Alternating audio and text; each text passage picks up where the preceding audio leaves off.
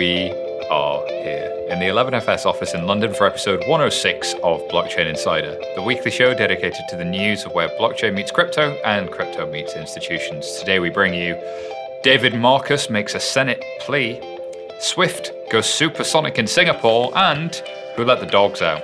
All this and more on today's Blockchain Insider. I'm your host, Simon Taylor, and joining me as always is Colin G. Platt. How is you, Colin G. Platt? Are you near your field? Are you warm, cold, indifferent? I wish I was in the field. It feels like I am sitting on the inside of a Bitcoin miner. It is freaking hot here. It is so hot. It's hot in the UK as well. 37, 38 Celsius. I don't know what that is in American money. Can you translate for our American listeners? I think it's about 98 degrees. Yeah, that's pretty hot. Like in the UK, considering it never gets there. So I feel your pain. But we have a new prime minister. Yeah, Boris Johnson. The depths of hell have arrived at the streets of London. It's clearly the case. That or climate change. But, you know, maybe the two are correlated in some way. Maybe Boris Johnson will make it great again. I think climate change is definitely fake news. That's no reason why this is hot at all, despite the glaciers melting and all that great stuff. Well, I'm sure our great and new powerful prime minister would agree with you. I heard that he's going to strike a deal with climate change. Yeah, no, I thought he was going for no deal on climate change, no deal on Bitcoin, no deal on crypto, no deal, no deal. No DLT. Oh, I see what you did there. And with smooth segues like that, we've got to move to the first story. The first story comes from CNBC, and it couldn't be anything else really, could it? It was Facebook's head of Libra crypto project tells Senate it needs help from governments and regulators. Wow, really? So it seems as always the news broke when we were recording last week's show, hence the delay. We did cover it on one of our live stream shows called #FinOnAir. So do check that out from the BChain Twitter handle. But we never got Colin's thoughts, which are obviously the most important thoughts. Did you watch any of this testimony that David Marcus gave to the Senate? I watched any and all of it, to my great dismay. Wow, yeah. So for background and context, of course, David Marcus, former PayPal CEO who's been at Facebook for about 3 or 4 years, has been trying to get payments working there behind the Libra project. And we covered Libra in episode 101 and 102. So if you want a background on what is it, why is it, go check out all of that good stuff. Since the kind of project got announced, the regulators and governments have reacted quite strongly, and hence this appearance in front of the Senate and, of course, the House Financial Services Committee the day after, on Tuesday and Wednesday of last week. So what do you think of some of David Marcus's comments, Colin? Because some of these quotes are pretty interesting. Well, just before we go into that, I just do want to state that Simon has officially trademarked Libro. If this thing ever comes out, instead of having an XRP army, you will be known as a Libro if you hold Libra. Wow. Amazing what can happen when you just mess up your speaking. Hey, you know, we do it all the time. Like that meme is born. That meme is born. That's how HODL came about. Yeah, right? I was going to say, that's how HODL started. So if we can, Libros and Libroettes. Librettes? Librettes as well. We can be inclusive. Libra, whatever you want to be. You're very Libra. Let's Libra this one alone, shall we? let's leave these Libros to it. Before I get too in-depth with it, David Marcus, I have to say, did a fantastic job at maintaining his composure amongst what was, to put it mildly, a complicated and difficult thing. When somebody comes out on day one, so there was two committees last week. The first was with the U.S. Senate on their banking committee, and the second was with the House. So these are both sides of the U.S. Congress, their House Financial Services Committee. So the first one on Tuesday opened with one of the leaders of the Senate Banking Committee, the minority leader, comparing Facebook with genocide. So you know you got a tough crowd when you're told that your employer is committing genocide. Unfortunately for him, things didn't get much better from there during his 2 hours that he was speaking. My kind of big three takeaways were a lot of people in government, surprise, surprise, do not like Facebook, especially elected officials in the United States right now. Don't really like Facebook. Strange that. Especially Democrats. Go figure.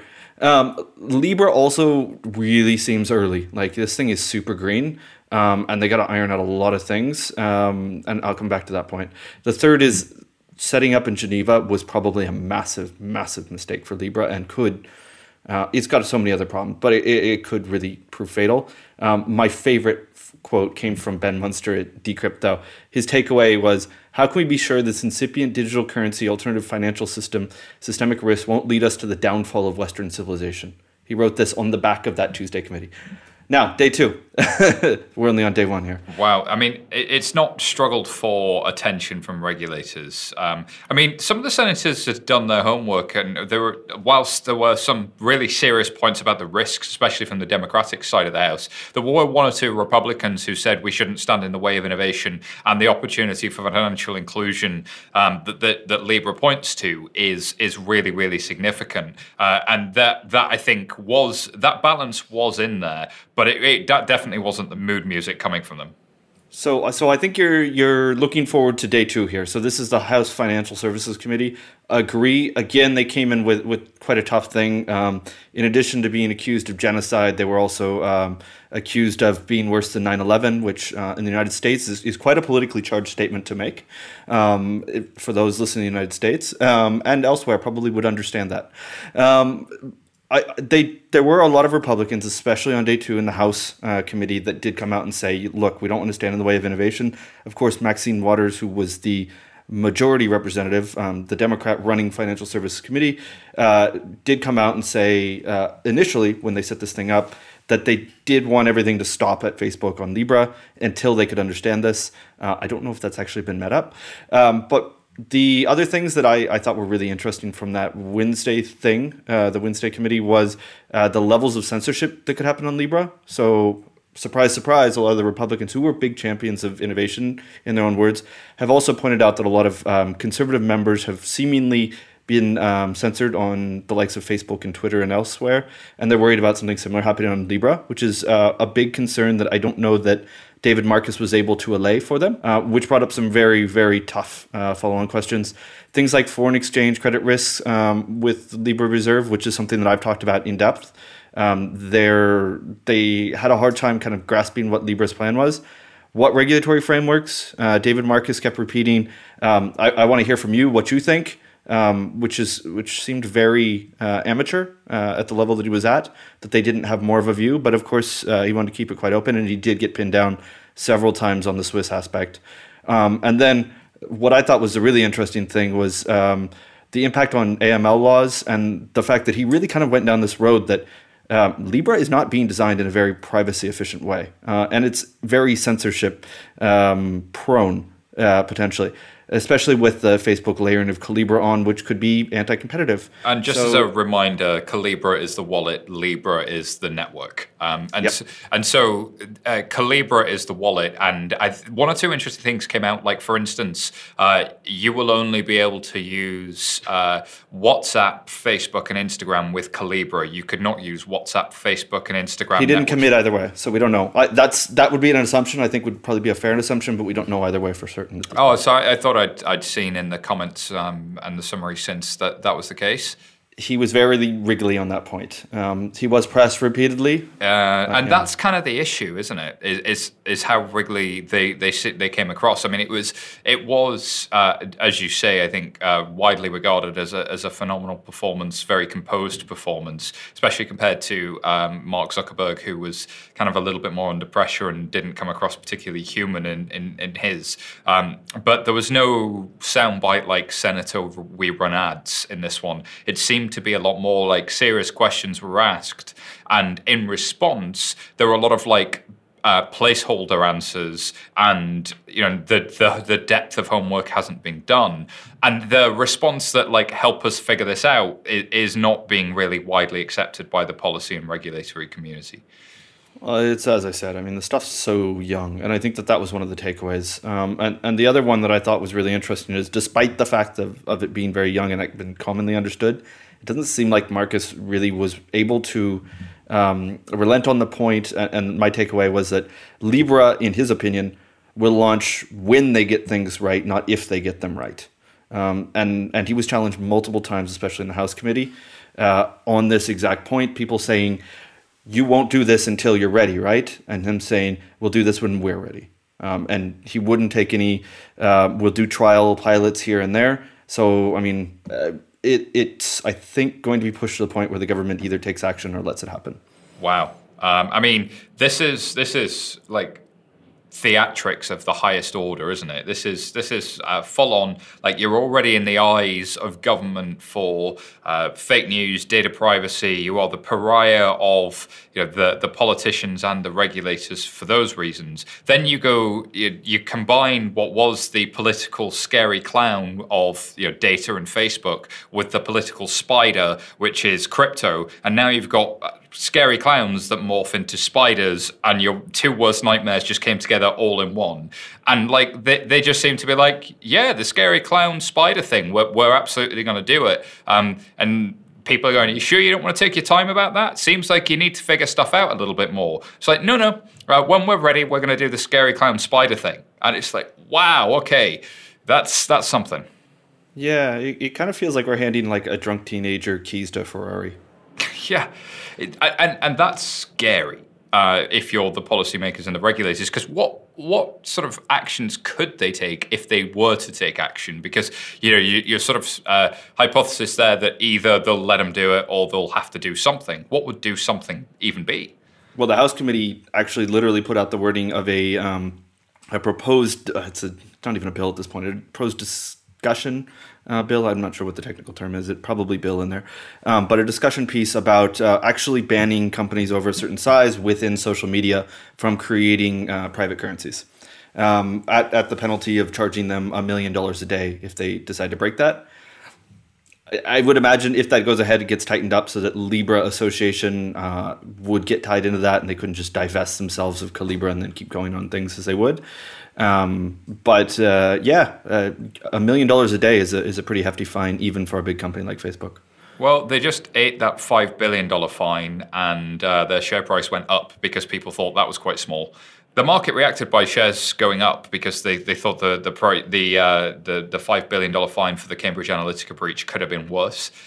So, like, they're going to need a monster number to slow them down on this stuff. Like, if you're doing $16 billion in profit per quarter, 16 billion in revenue per quarter. My apologies. So here's the tricky thing: is the other thing that they could pretty easily do is say, if you want to do this activity, you need to be licensed as a bank. And one of the panelists that came on in the House committee, so this was a 7-hour event. The second round of this were people like Melton Demurrers and also several academics, as well as former commissioner at the CFTC, Gary Gensler.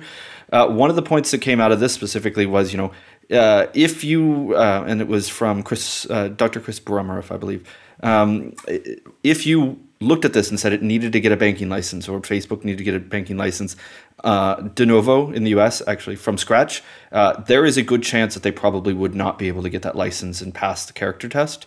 A breach of creating the money and getting $1 million a day is one thing. Running an unregulated bank from Switzerland that serves US clients could probably dwarf that $5 billion fine if we look at, you know, what's been done in the past.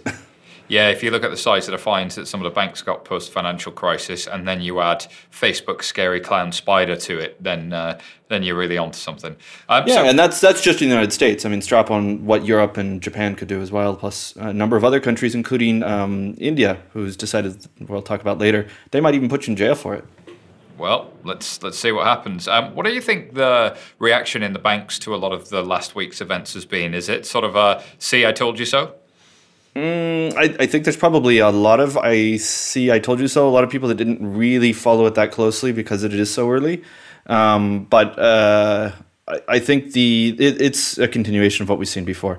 The fact that this is doing a lot of the dirty work for the entire industry and helping to flesh out some of those points to differentiate what is Bitcoin, what is something in between, and what is a Libra or a stablecoin.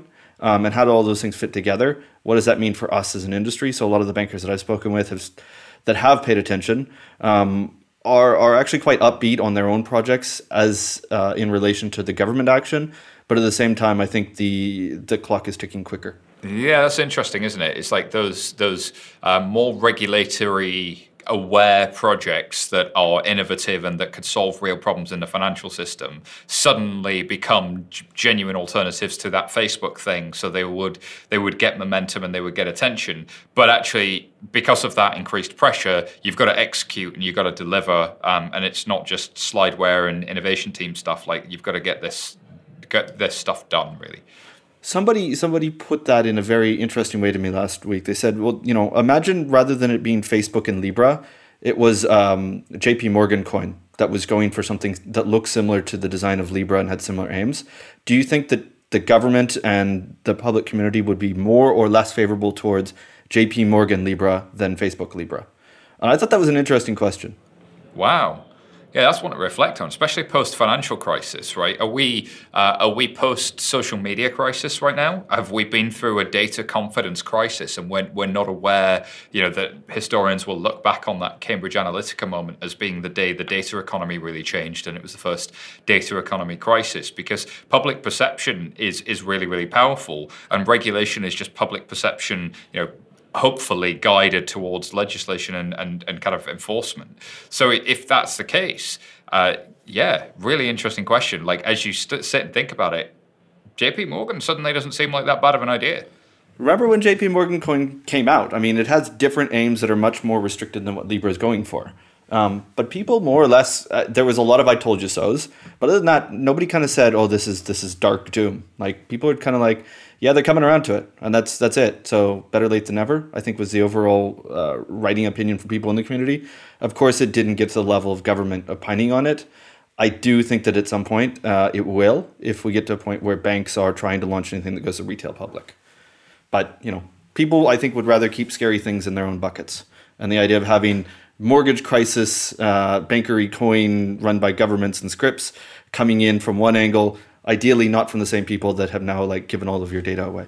I think it's something interesting about, like, that there used to be studies about 5-6 years ago, and even till recently, it's like, who do you trust to do your financial services? And it was the likes of the banks would obviously come top, but then some of your big techs like Google and Amazon would, especially Amazon, would be right up there as being somebody that could provide financial services in the surveys of consumers. I think Facebook are probably at the opposite end of that spectrum now. Who do you trust with your data? The banks or Facebook? Who do you trust with your money? The banks or Facebook? So it's like, in spite of their flaws, they do have this weird thing called trust, because you trust them to kind of do their best to protect you, and you trust them to not lose your money and try and make you good, even though you probably don't trust them to have all of your best interests at heart and to not be thieving bastards who are trying to make every penny they can for themselves. Like, they're trying to make money, but actually, because they've got that commercial incentive, then maybe they're going to do right by me in spite of themselves. Well, and remember the backlash against Wells Fargo that was creating new accounts for people and creating people as a result. They got a lot of pushback from the average citizen. And I think the other reflection I would have here is it's culturally dependent. I think that sitting in Western Europe or in North America, we can opine about who we prefer and who we trust more to have as a bank or with our money. A lot of people don't have that luxury. And I think at the end of the day, they want something that works. And whoever brings it to them, I think they're willing to sacrifice quite a bit to get something that's better than maybe what they have today.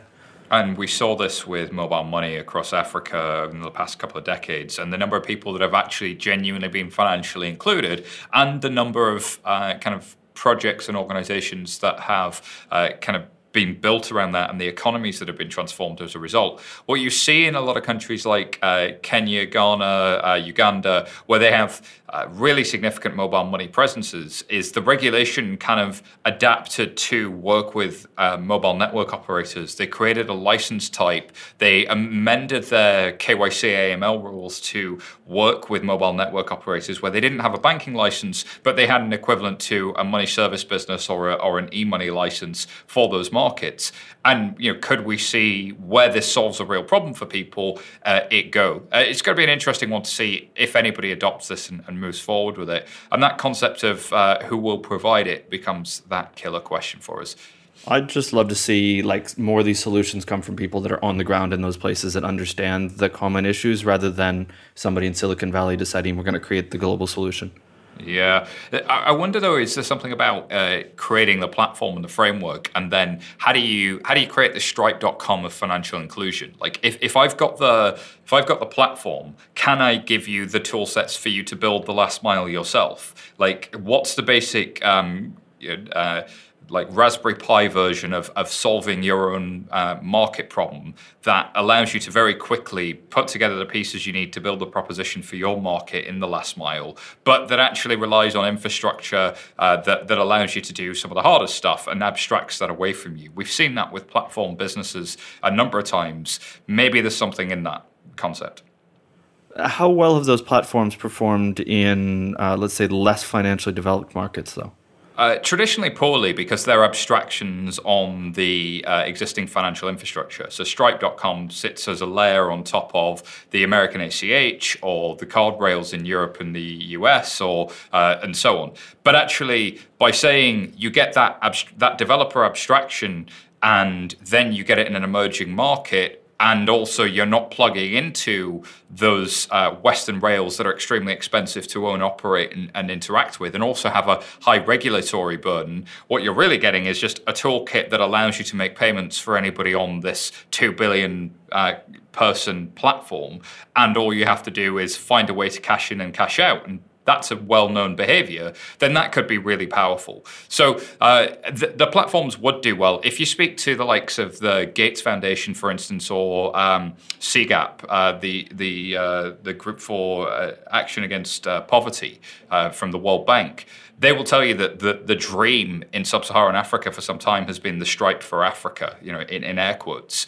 So if this were to move in that direction, you'd really have something. In fact, the Gates Foundation has a project called Moja Loop, which uses the Interledger protocol as a way of connecting up different mobile money services across sub-Saharan Africa and indeed globally. And that's something they're actively working with governments to help lobby for changes in regulation and legislation to allow this interoperable network of mobile money issuers, but actually that works where mobile money works for you. If mobile money doesn't work for you because the costs are prohibitive or you cannot get to an agent, then maybe this creates another alternative.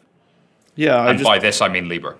Yeah, I just think that there's so many other things that we glance over, and David Marcus's repeated insistence of you can plug in this thing with a $40 mobile phone. That may represent somebody's entire month's salary to buy that phone, and that's not even talking about airtime, which in these countries where they are less developed, will probably run up until an entire month's salary on its own just running this stuff. So I don't know. Like, I've traveled fairly extensively in sub-Saharan Africa. What has always astonished me is the underlying infrastructure, and, you know, being able to go to ATMs in Malawi 7 years ago and use your – not me, but locals being able to use their thumbprint instead of an ATM card was kind of cool. And if you look at things like there's a company, the friend that's running that in Cambodia to create a blockchain payment system with the Central Bank of Cambodia. We were talking about this actually in the 11FS Slack this morning. Somebody sent a picture from Cambodia of like 20 different ATMs next to each other. And I pointed out, after having spoken with my friend about this, there's no inner ATM network that crosses all banks. So like in the UK or in the US, you just go use your Visa card at whichever ATM. In Cambodia, that doesn't work, and it's a dual currency system. You have dollars as well as you have local reals. So I think it's interesting, and there will be stuff that happens locally and will grow out of that. And some of those infrastructure things could eventually adapt themselves to creating some e-money payment system that works on mobile, a la M-Pesa, a la Libra, or whatever. I just think it's more interesting when somebody faces the on-the-ground realities and works within those constraints, which maybe can be extrapolated across borders. But even as M-Pesa has shown, it hasn't really gotten much traction outside of Kenya for very interesting reasons. But other mobile money services have gotten traction outside of Kenya. Sure. But I take your point. The issue is solve a customer problem. Solve a problem for the person in the market. The platform's fine, but actually how enabled are people, and what's the reality here, and what's the support structure look like? Listen, I'm going to move us to the next story, and this one comes from R3.com. This is all about the Digital Asset Working Group, or the lovingly titled DAWG. R3 conducted a bunch of research that culminated in what is frankly a great report. And I think, Colin, you know a little bit more about this one than me, so do you want to give us an overview? I think I've heard of it once or twice. So this was a working group that I helped R3 with for about 6 months starting late last year. And we had about 40 banks from around the world, banks and other financial institutions join us. And thank you very much to all of them that are listening to this for your input on that. And we just got to publish all of our kind of output and results of that. Some of the really interesting things that came from banks was that they did think that this stuff was going to come. And this is, remind you, before Libra, a lot of them think that these developments and digital assets specifically, which I'll come back onto, will happen in the next 1 to 5 years, which is great. That's optimistic. We really kind of, rather than taking the look of everybody saying, okay, blockchains are great or DLT are great for meshing up systems and making sure that everything reconciles, which is, okay, great. But looking actually at the token part, so this was the extrapolation that we did and found quite interesting. So be it something that looks like an ERC20 token inside of Ethereum or a cryptocurrency itself like Ether or Bitcoin or securities tokens. And we're trying to kind of drill down on what are these different types of envelopes that you put assets in? How do they function? Where do they fit into the stack? Where's the benefit? And rather than, and Simon, you could probably recall this back in 2014, 2015, when we were looking at this stuff at banks, everybody was talking about cost savings. With tokens, it's sexier because people talk about revenue uplift. Rather than replacing something, it's let's do something new. And that's maybe a harder sell to make, but at the end of the day is an easier thing to actually invest in. People were still really on the fence about this, and it kind of like, it will include a lot of new investment. And people weren't really sure that investment will be outweighed by this new stuff coming in, but it's still quite early to tell. But I think it's an interesting way to look at it, and I really thank R3 and the team for letting us kind of go wild on these things and look at new ways of doing these things. I think there's something to be said for, against the context of, I think David Marcus looking quite, as you put it, amateurish, but composed, frankly, in front of the Senate, and also against that real searching question about how do you feel about J.P. Morgan coin all of a sudden after Libra. To have a bunch of people who really, really understand the market look at tokens and still go, actually, there's a revenue opportunity here. We're held back by regulatory uncertainty. We just don't know if we can make these things fit regulation. It's also still super early. But I love this point about the most powerful forces for market advancement are digital-first exchanges and new models of custody. Do you want to just describe what a digital-first exchange is and what a new model for custody is? Yeah, so I guess the long history made into a couple of quick sentences is exchanges, the businesses like the New York Stock Exchange, the London Stock Exchange, and the rest of them in various asset classes grew out of the notion of originally coffee shops where people would get together and they would exchange commodities amongst themselves. So Simon would buy bushels of wheat from me that would be delivered on a boat, and then that would go back to a clearinghouse. If we look at the notion of how tokens work now, kind of that network for delivery and assurance of delivery is kind of built first, and then we had to figure out how to move these things. So what we've seen is on top of these digital assets, we have new businesses, cryptocurrency exchanges most notably, kind of evolve to take care of maintenance and marketplace activity for them. And they're seen as being much more efficient. If you look on a revenue basis of the amount of money these things make, and bear in mind lots and lots of caveats when you compare this with a traditional established market player. But something like a Binance earns tons of money. What was it, 120 million last quarter, which is a fantastic amount of money for a company that's got, 100 people working there, 200 people? It's quite a small company in that scheme of things. But how could we kind of take this idea of saying, well, if you're building everything from scratch, how would you design it? And that was something where a lot of people saw more revenue uplift opportunity compared to the cost needed to actually put it in place. And I think on that point, it's something we talk about with clients a lot at 11FS, which is pulling it back to first principles and understanding what are these people trying to achieve here, and then what are the technology opportunities I have to be able to solve for them. Like and actually, rather than just trying to make a better exchange, a cheaper exchange, a faster exchange, which is where you saw the cost saving piece. If you look at what tokens can do, and if you look at Binance, and you say, right, if we did that with all of our regulatory knowledge and all of our knowledge of assets, where would we end up? I think it's an interesting place to really play around with. I mean, I'll freely admit, Colin, I haven't had a chance to read it yet, but I know of the work of the Digital Asset Working Group, and I know of some of the stuff that led to this. So it's on my reading list, and I'll definitely respond to it more formally. You know I do this as well. You know I read something. You do this. Everybody else is going to read it with you, so I expect your tweet to come out about it as you read through it.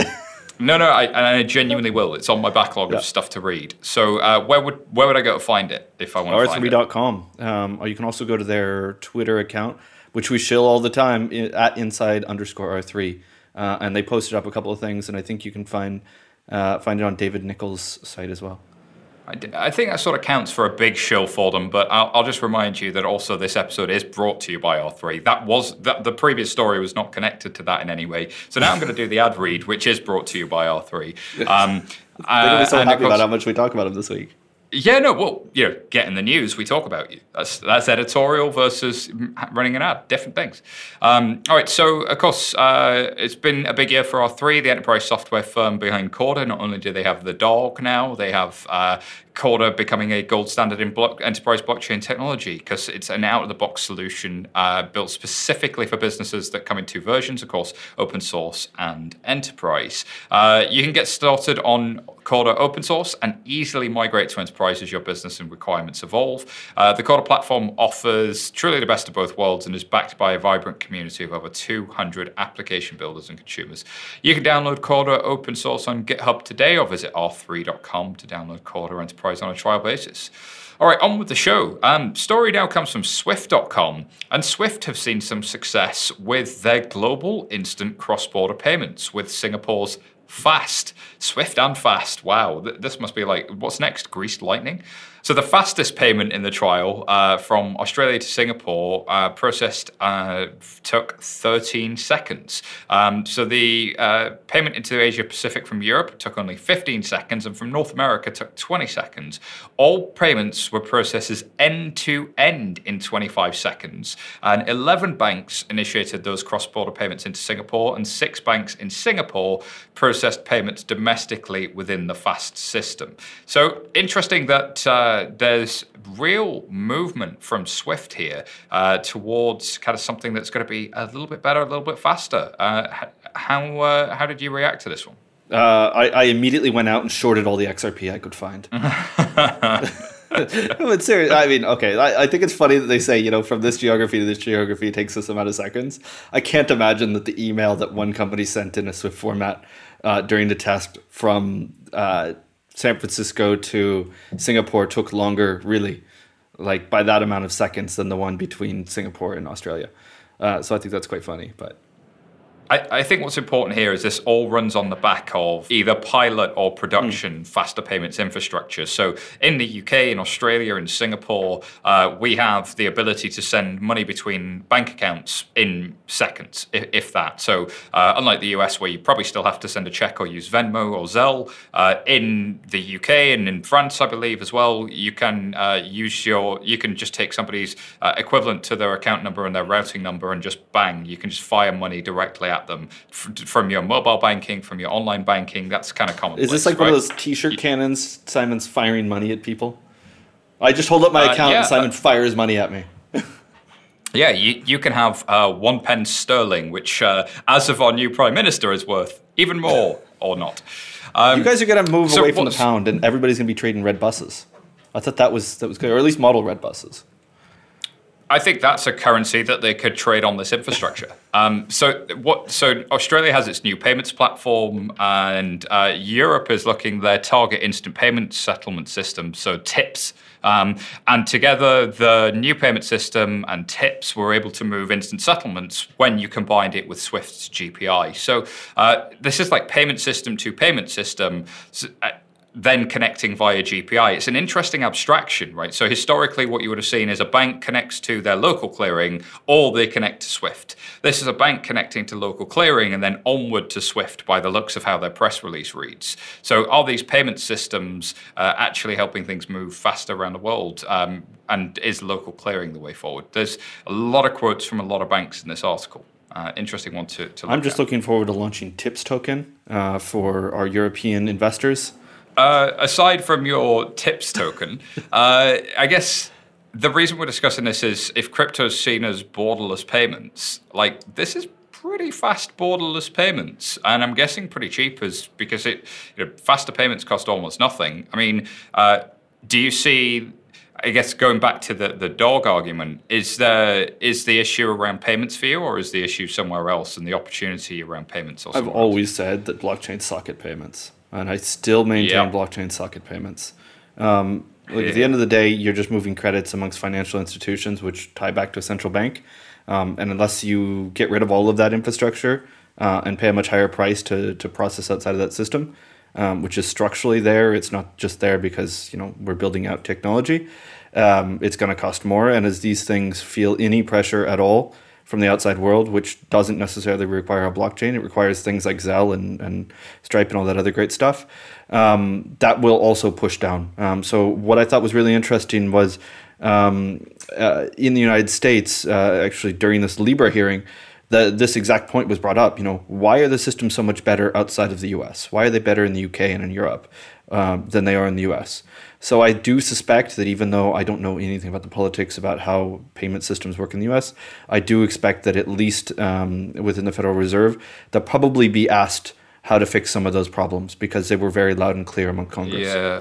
Well, of course, it's interesting, isn't it? The US is such a different market to the likes of especially Singapore, Australia, and the UK with their faster payment systems, where you have a concentrated banking market where the top 4 or 5 banks make up 90+% of the market, and so you can get those 4 or 5 banks to adopt a standard relatively easy and change the market. In the US, where sure you have a top 10 banks who still represent 60-70% of the market, you got a long tail of 4,000-5,000 banks and credit unions who all potentially have access to the existing payments infrastructure and can't move, harder to move. You've got state-by-state regulators. It's just 100 times harder to get this done. And they're actually much more effective at lobbying, so they can lobby against moving towards faster payments far more. And so there's a real question about is there a political and a business appetite to really get it done in the US? And I think your point's an interesting one. Maybe Libra makes that happen. Maybe. From cross-border payments to banning Bitcoin, from newsbtc.com, it's official. The Indian government wants to ban Bitcoin. Was this a surprise to you? My only surprise about this was that Pomp decided that he needed to get on an airplane and fly out to India. He tweeted about this, and a bunch of other people jumped on and said, let's go to India. Which I personally tweeted about this. I think it's hilarious that somebody can in one tweet say nothing can stop this, and the second time I'm freaking out. I need to fly halfway around the world to go lobby a government that I know nothing about something that I have very little understanding about. So am I surprised about the reaction? No, not at all. I do know that the Indian government for a little while now has complained about risks inside their country evolving from cryptocurrencies. Of course, they have lots of other things that need to be considered that are very different from Western Europe and the United States about how their financial system works, and remittances are a big chunk of their foreign reserves. Well, this is the point you made earlier about it's not just the US government that would be looking at things like Libra. Given how India is looking at Bitcoin, the Indian government, which has a significant population of Facebook users, will also be looking at it too quite closely. Yeah. I mean, I think it's unfortunate that people that want to try to play with these things are going to have a harder time, but people that are working for companies abroad probably still will receive cryptocurrency to be able to use it and develop things. And if any of them are successful, it will be a missed opportunity. And at the same time, I completely understand why the Indian government would worry about potential negative effects of cryptocurrencies. So it's a tough one. It's really, really hard. Outright bans seem to just make Bitcoin stronger, though, so let's watch this one in the future. Bloomberg.com, CFTC are actually probing the crypto exchange BitMEX over client trades. So the months-long probe from the CFTC is focused on whether BitMEX broke rules by allowing Americans to trade on the platform. It comes as authorities around the world step up scrutiny on largely unregulated crypto market, which has been, of course, according to Bloomberg, beset by scams, accusations of price manipulation, and a collapse in value. I guess The context here is the Commodities Future Trading Corporation has, jurisdiction in the US over things like certain types of derivative contracts as well as commodities. Bitcoin would fall within both of those if you're offering a futures or a swap or an option product on one of these exchanges, and or you're offering Bitcoin. In the US, you're in the jurisdiction of the purview of the CFTC. But a lot of these exchanges say, well, we don't allow any US clients to use our platform. So, and it's crypto to crypto only. And the CFTC said, no, we think people are using it. Does that about summarize it, or is there something else? Yeah. So, amongst the accusations, so two of BitMEX's protections were making all new users sign up to say that they are not US persons, and the second is also banning IP addresses from the US, which a lot of people pointed out they could get around with a VPN. I know Arthur Hayes, who runs that.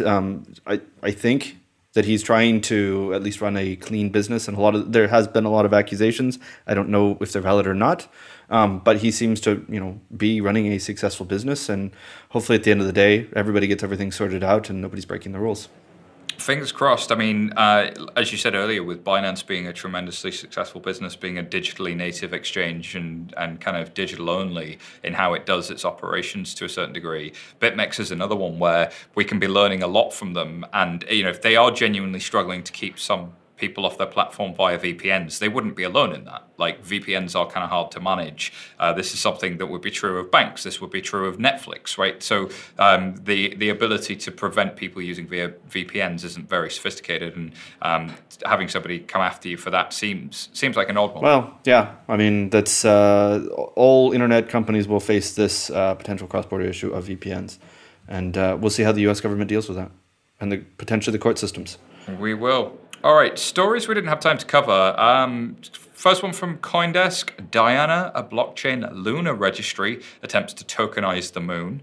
Wow, that's headline of the year. When moon, tokenize it with Diana. Instamoon.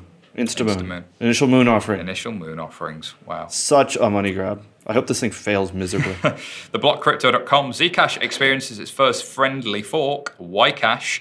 Interesting one. Go look into that if you're interested in privacy and all things peer-to-peer money and cash. ASROM.com. AS Roma are proud to welcome Socios.com on board as the club's latest partner, as the club launched their official fan token. I wonder if producer Patrick put this one in by chance. Trustnodes.com. Google searches for shitcoin. Hold on. I don't understand any of that. Can you explain that to me? Trustnodes.com. Google searches for shitcoin skyrocket. Yes. Which is phenomenal, because I think that was mentioned by the one and only Meltem Dewars at the Senate hearings. She was asked this question by a congressman. He said, Meltem, are you familiar with the term shitcoin? Wow. So it's in the congressional record now. Wow. As is Zuckbucks. We've done well. That's amazing. This is winning. This is way cooler than any stupid football clubs trying to put any stupid tokens on it. So, sorry, Patrick, but this is one we should have covered in more depth. Shitcoin, congressional record. Coindesk.com, Tron founder Justin Sun postpones lunch with Warren Buffett.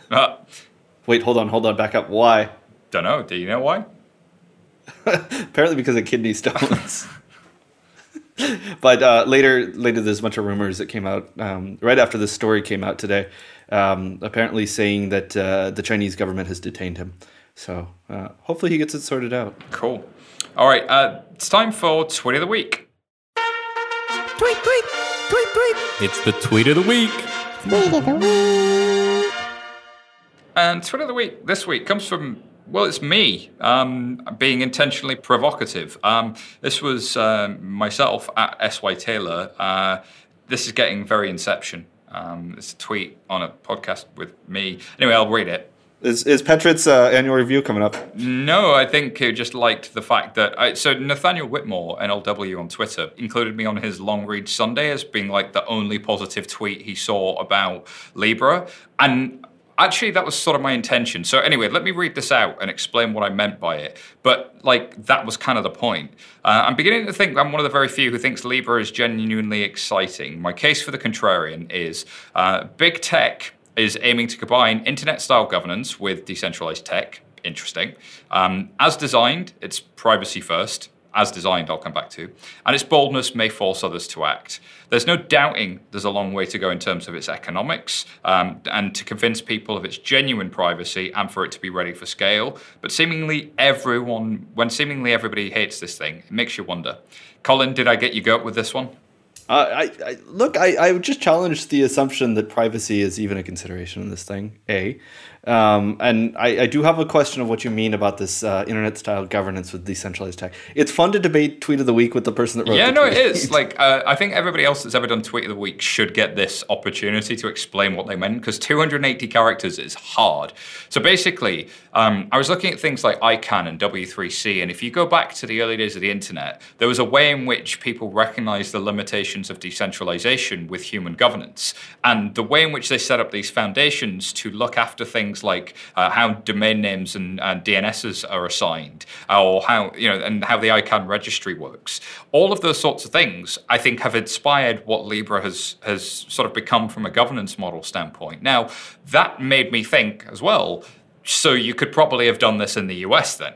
So, going to Geneva was probably a bit of a strange step, as you say. But the idea that there was something that has been proven to be effective in human governance historically, that helped us build core founding tenets and platforms of the internet that could then be used as a model for building a new type of platform. That was an interesting concept to me. Okay, I have a question for you. You cite ICANN. Who founded ICANN? Who literally were the people that were sitting on the board of ICANN? My understanding is the early founders were guys like John Postel, Vint Cerf, old Tim Berners-Lee. It was the great and the good of the internet founders initially, and then they brought in other organizations. So academics and people that had built the technology early on, right?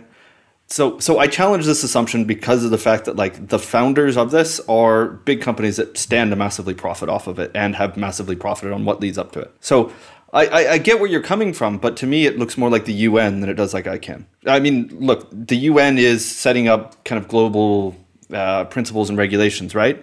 But it's set up and principally run disproportionately by the most powerful governments on the planet, right? Yeah, fair. Okay, so we're talking about companies like Facebook, companies like Visa and MasterCard, who are coming in or PayPal, talking about the futures of payments on a global level.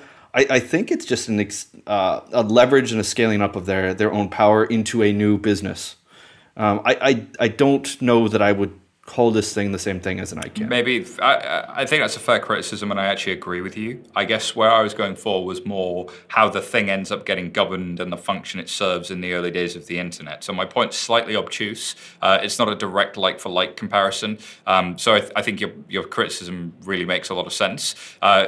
I guess the academic point, don't forget, of course, Facebook did bring in, I think it was 5 Imperial College or University College London kind of former academics to help them build out the platform, a lot of which Libra is based on. So I think there is an academic swathe there that we shouldn't be dismissing out of hand. But the first 28 companies that are involved in the Libra Foundation, of those, how many of those really knew what they were signing up for and how many of them signed up because Facebook was doing a thing? I don't know. I think there's an opportunity to get this right. And I guess maybe if I could state that sentence again, I would like to say that, this is an opportunity to do something more like ICANN. If we could learn from and create that style of governance that was successful in the early days of the internet, what can we learn from that and how can Libra become more like that? Because that would be intriguing. But isn't that what Ethereum is? Isn't Ethereum Foundation probably the closest thing we have to an ICANN, where you have people who had a general kind of academic or maybe mild junior program experience on building something, get together and say, hey, let's create this new cryptocurrency? And you could also argue that maybe Bitcoin's the same. I'd say, yeah, probably Ethereum's closer to that than Libra is, with the exception of it not where in the world it's come from and the sort of the Stanford-style kind of pull that that region has, because it's Silicon Valley and it's big tech, and that was my alignment and thinking there. I'd say Ethereum, if anything, reminds me more of Wikipedia, in that you've got this one clear founder figurehead, and around that you've got a community of people who've taken it upon themselves to build out the rest of the infrastructure. So it's more that model. But I agree with you, probably Libra's further away from what I'm trying to describe than Ethereum is. But it also seems to have this momentum and kind of this type of approach and group of people looking at it and doing it and trying to make it work that just makes it that little bit different given where in the world it's coming from, the type of talent it can attract and the focus they can give to this thing versus, you know, something like I fundamentally believe that people in the same room as each other find it easier to collaborate than people at distance unless you're able to successfully really reduce and boil down the tasks in the way that Wikipedia has to different roles and segments. I think Ethereum is doing incredibly well at that. But maybe there's a different model in the interim that could be working for us. I would just, I mean, if I were to compare the governance model of the Libra Foundation, I would compare it more closely, I think, with UN at a nation state level or more apt in this, a SWIFT or a MasterCard. Yeah, probably a fair point. It's a consortium play. Yeah. And yes, they want to be open source. SWIFT has open standards. So you call it ISO-ish. But I don't know that I would put it in the same par as an ICANN, personally. And I already challenged on privacy.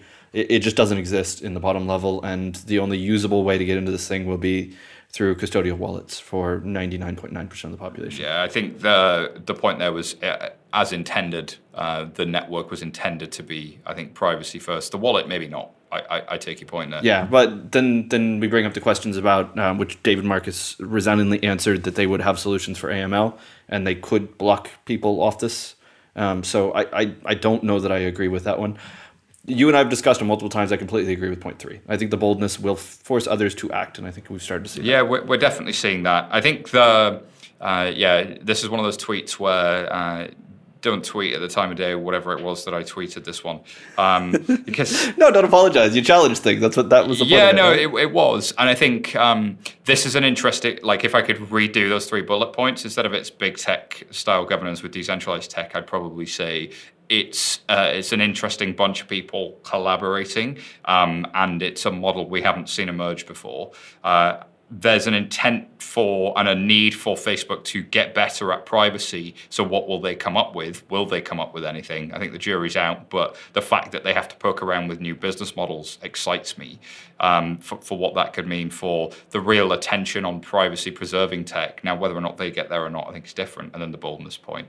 So, you know, I'd modify it slightly. But it was almost... outside of the statements themselves, it's like I was looking for positives because it was such a chorus of like everybody hates this thing. And I don't know that I hate it. I just really think it's very, very, very early and part-baked and not very well thought through. And that's dangerous. I agree. But I also, and this may surprise you because of my tone on it, I'm actually really positive about Libra. I don't think this Libra ever stands a chance of seeing the light of day. But I think that your last point is completely hitting the point, is its boldness will force others to act. And I think, hopefully, of all those others that act, some of them will have the budget to push it through, which is something that Facebook and other companies have in here. And maybe they'll design something that works. Fingers crossed. Alrighty. Ladies and gentlemen, just to remind you all, this podcast is, of course, brought to you by 11FS, and we're a challenger consultancy working to shape the next generation of financial services. If you want to hear more Blockchain Insider every single Thursday, do hit the subscribe button. And remember to leave us a review. Colin, where can people find out more about you? On Twitter at Colin G. Platt, in Simon's mentions, arguing with him. Hell yeah. And you find me at SY Taylor on Twitter, arguing back with Colin, because we're both too hot and we've got to have something to do. And by too hot, I mean temperature hot, clearly. Big thanks to our amazing production team here at 11FS as always, and thank you for listening. We'll have more Blockchain Insider next week.